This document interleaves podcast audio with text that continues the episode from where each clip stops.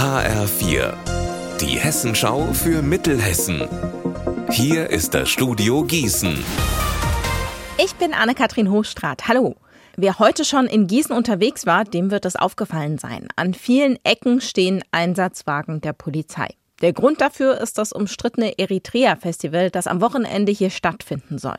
Für den Nachmittag ist eine erste Gegendemonstration angekündigt. HF4-Reporter Alexander Gottschalk, wie groß wird denn diese Demo? Also angemeldet sind rund 300 Teilnehmer. Sie wollen gegen das Eritrea-Festival demonstrieren, weil sie sagen, das sei eine Propagandaveranstaltung für das Militärregime, das in Eritrea herrscht.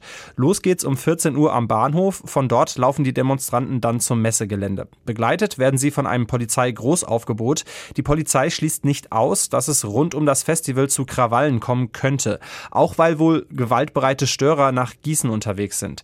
Tatsächlich soll nach unseren Informationen heute Nacht ein Verdächtiger in Gewahrsam genommen worden sein. Der Mann wird demnach zur eritreischen Community gezählt. Er ist der Polizei aufgefallen, als sie in der Waffenverbotszone in der City Kontrollen durchgeführt hat. Nähere Angaben zu den Kontrollen will die Polizei im Laufe des Tages machen.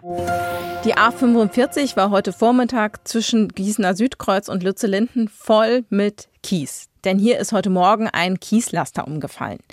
Zwischenzeitlich waren Teile in beide Richtungen der Autobahn gesperrt. Warum der LKW umgefallen ist, das ist nicht klar.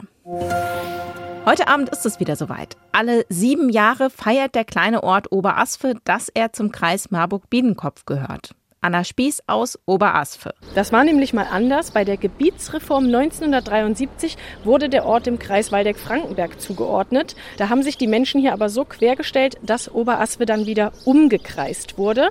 Und deshalb kommt der ganze Ort jetzt am Wochenende zusammen und feiert vier Tage lang bei Musik, Bier und gutem Essen diesen Triumph. Jetzt wird hier die Feststraße noch fleißig aufgebaut und die letzten Vorbereitungen laufen. Und heute Abend geht's dann los.